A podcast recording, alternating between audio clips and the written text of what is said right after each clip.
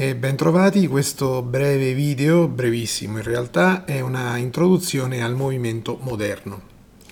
Con questa mappa vediamo un pochino qual era la situazione eh, che ha dato origine al movimento moderno. Il punto, eh, l'avvenimento diciamo, fondamentale per la nascita del movimento moderno è stata sicuramente la rivoluzione industriale.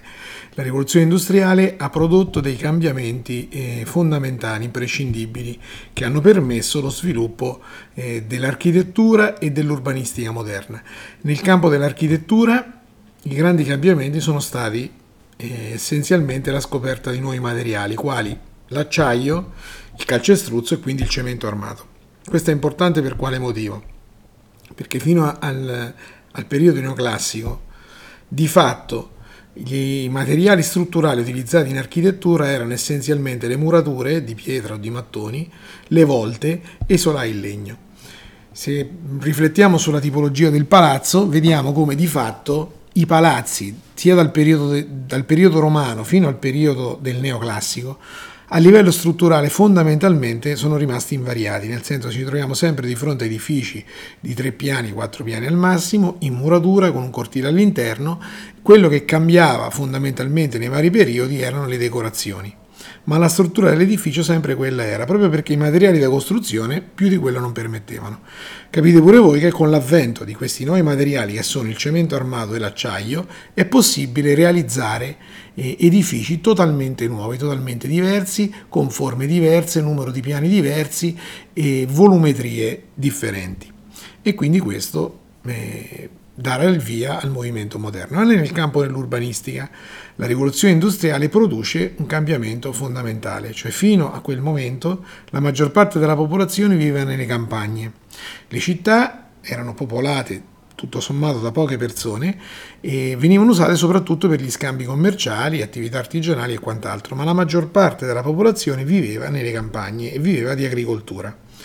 E con la rivoluzione industriale la maggior parte della popolazione si sposta dalle campagne alle città, quindi eh, si aprono tutta una serie di problematiche nuove per le città, città che si trovano a dover eh, avere un numero di abitanti molto superiore a quello che avevano fino a quel momento e che quindi devono incominciare piano piano ad organizzarsi per accogliere tutte queste persone e quindi sviluppare nuove forme di città, servizi e quant'altro.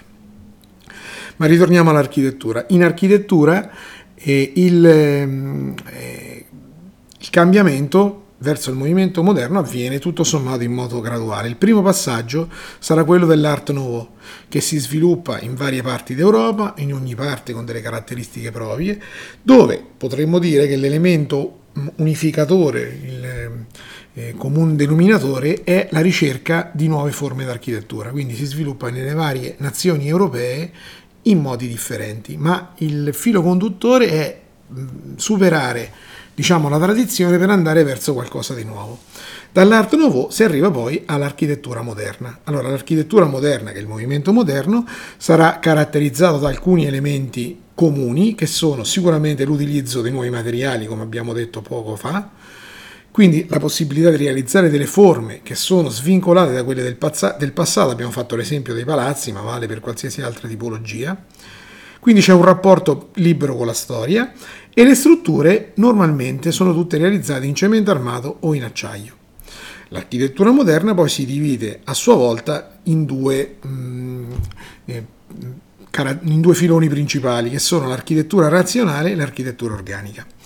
In Italia, anche in Italia si sviluppa l'architettura moderna. L'Italia che fino a diciamo anche a tutto l'Ottocento era sempre una nazione diciamo guida dal punto di vista dell'arte, quindi anche dell'architettura, per l'architettura moderna diciamo che rimane un pochino indietro. Per quali motivi? Innanzitutto perché la rivoluzione industriale eh, si sviluppa principalmente, nasce principalmente in altre nazioni europee, che sono l'Inghilterra, la Francia, la Germania, l'Italia rimane un pochino dietro.